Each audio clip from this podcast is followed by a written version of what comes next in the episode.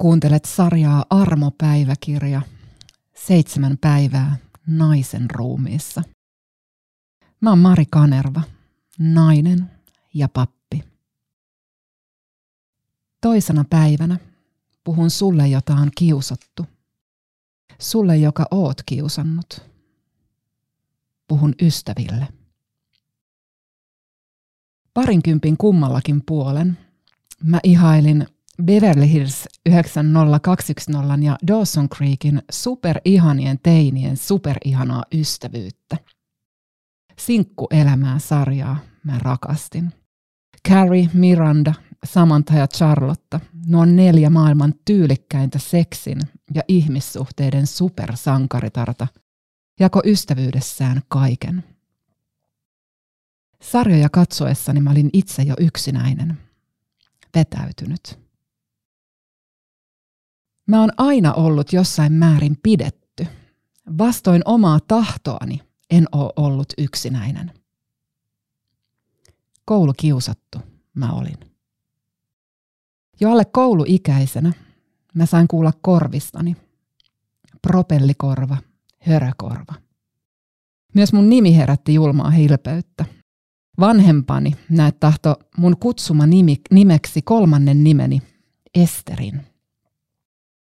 Liian monta kertaa mä kuulin sanonnan, sataa vettä kuin Esterin perseestä. Kerta kerralta se otti kipeämpää. Otti kunnes mä keksin ratkaisun. 7 ilmoitin koulussa ja kotona olevani etunimeni mukaisesti Mari. En ollut. Kiusaajille oli suurempi herkku huudella Esterin persettä, kun nimeä vaihtamalla olin paljastanut, miten lujaa se sattui. Läheisimmät ystävät ryhtyi kutsumaan kuuliaisesti Mariksi, samoin perheeni. Kiusaaminen oli tosi kummallista. Mä katsoin ja kuuntelin itseäni ja kiusaajiani kuin ulkopuolelta.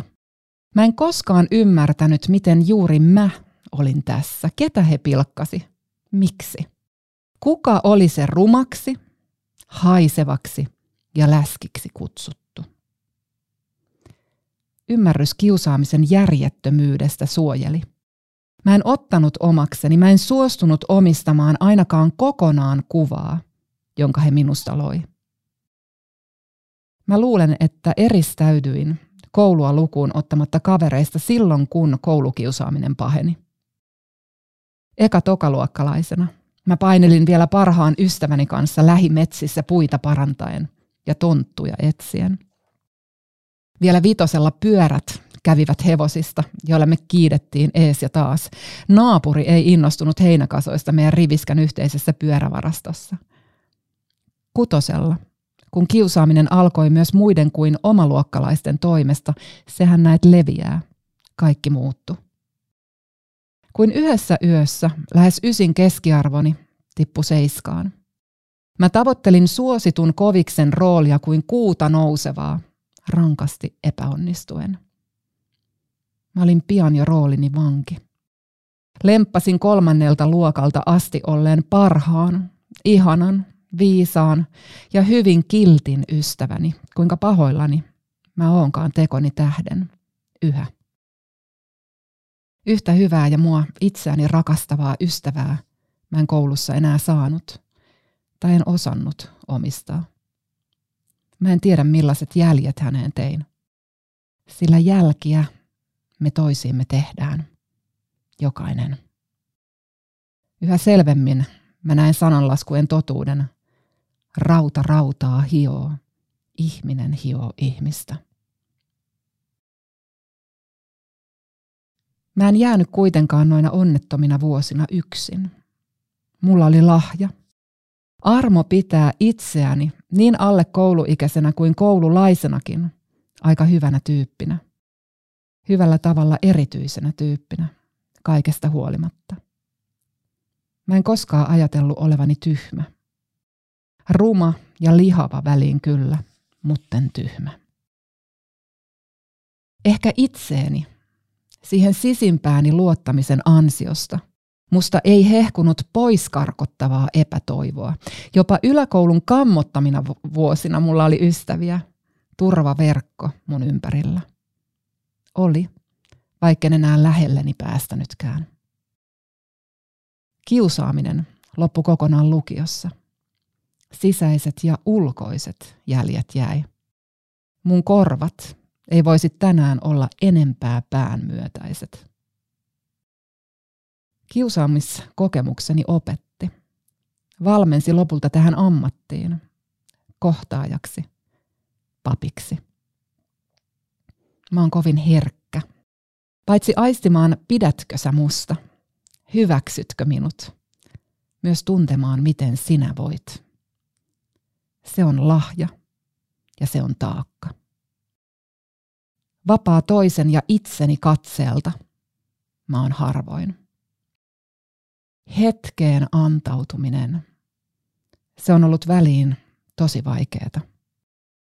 Toisen kanssa rakastelemisen ilo ja vapaus ei ole ollut itsestään selvää. Mä hyväksyn kuitenkin jo menneen. Mä en ole katkera. En häpeissäni. Enhän mä tästä nyt muuten puhuisi. Mä oon antanut kiusaajilleni anteeksi. Myös he olivat lapsia ja lopulta heitä oli vain muutama. Kiusattavana oleminen on subjektiivinen kokemus ainakin johonkin asti. Mikä kokemus tapahtuneesta mun kiusaajilla on, mä en tiedä. Eikä sillä ole lopulta merkitystä. On ihmeellistä, että mä särkynyt enempää. Että mä oon isäni seuraten alkoholisti tai parikymppisenä löytämissäni teknopiireissä langennut piripää tai traumoistani lopullisesti masentunut. Löydettyäni paikkani maailmassa, kiitos pitkän psykoterapian ja rakkaani, mä totean suurimmaksi osaksi pitäväni itsestäni kaikesta herkkyydestäni huolimatta. Mä pidän siitä, mitä mä teen, miten mä teen. Mä pidän jopa siitä, miltä mä näytän, useimmiten. Kyllä, mä myös inhoon itseäni, vihaan itseäni, enkä mä ymmärrä ollenkaan, jos sä kehut mua. Ja sittenkin, Jumalan rakastama, se on armoa se. Elämä nyt, pienten lasten, työtä tekevänä äitinä ja ihanan miehen vaimona, on täyttä ja useimmiten hyvää. Joskus mä oon yksinäinen. Mun mies ei ole nainen. Yritäpä selittää hänelle murhetta Minna Parikan loppuun myynnistä. Mä oon kuitenkin aikuisena saanut elämääni muutaman hirmuisen hyvän ystävän.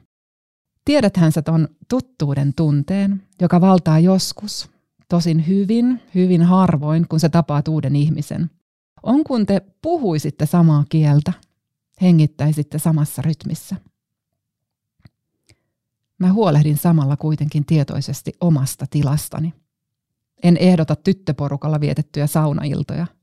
En viinilasillisia ruoan ääressä. Enkä missään tapauksessa kysy lenkkiseuraa tai jumppakaveria. Onko kyse kiusaamisen aiheuttamasta epävarmuudesta, papin ammattivammasta, vaiko sittenkin ekstraverttiyteen kätkeytyneestä introverttiydestä? Mä en tiedä. Vapauden ja tilan tunne, sitoutumattomuus suhteessa muihin kuin perheeseen on ihan hirveän tärkeää.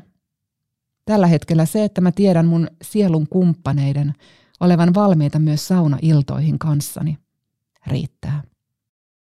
Huolimatta kiusaamisen seurauksena ja sen pelosta tehdyistä hörökorvaleikkauksista 3. ja uudelleen 8. ei se pieni, hörökorvainen tyttö musta koskaan kadonnut. Se, joka oppi lukemaan 4-vuotiaana, joka ohjasi teatteriesityksiä ja lausui runoja 6-vuotiaana. Se, joka pääsi musiikkiluokalle huippupistein, joka myöhemmin sädehti teatterilavalla. Se avoin, herkkä, ulospäin suuntautunut kirkassilmäinen tyttö on maailman ihanin ja suloisin. Ja se on minä. Jos mä sormia napsauttamalla saisin nyt syntymäkorvani takaisin, mä ottaisin. Näinkin on nyt kuitenkin hyvä riittävää. On armoa saada oma ääni takaisin. Opetella rakastamaan itseä loppuun saakka kokonaan. Autetaanhan me tässä toisiamme. Kiitos tästä. Kiitos, että kuljet mun mukana. Seuraavan armopäiväkirjan voit kuunnella viikon kuluttua. Silloin mä puhun muun muassa ulkonäköön liittyvästä kivusta.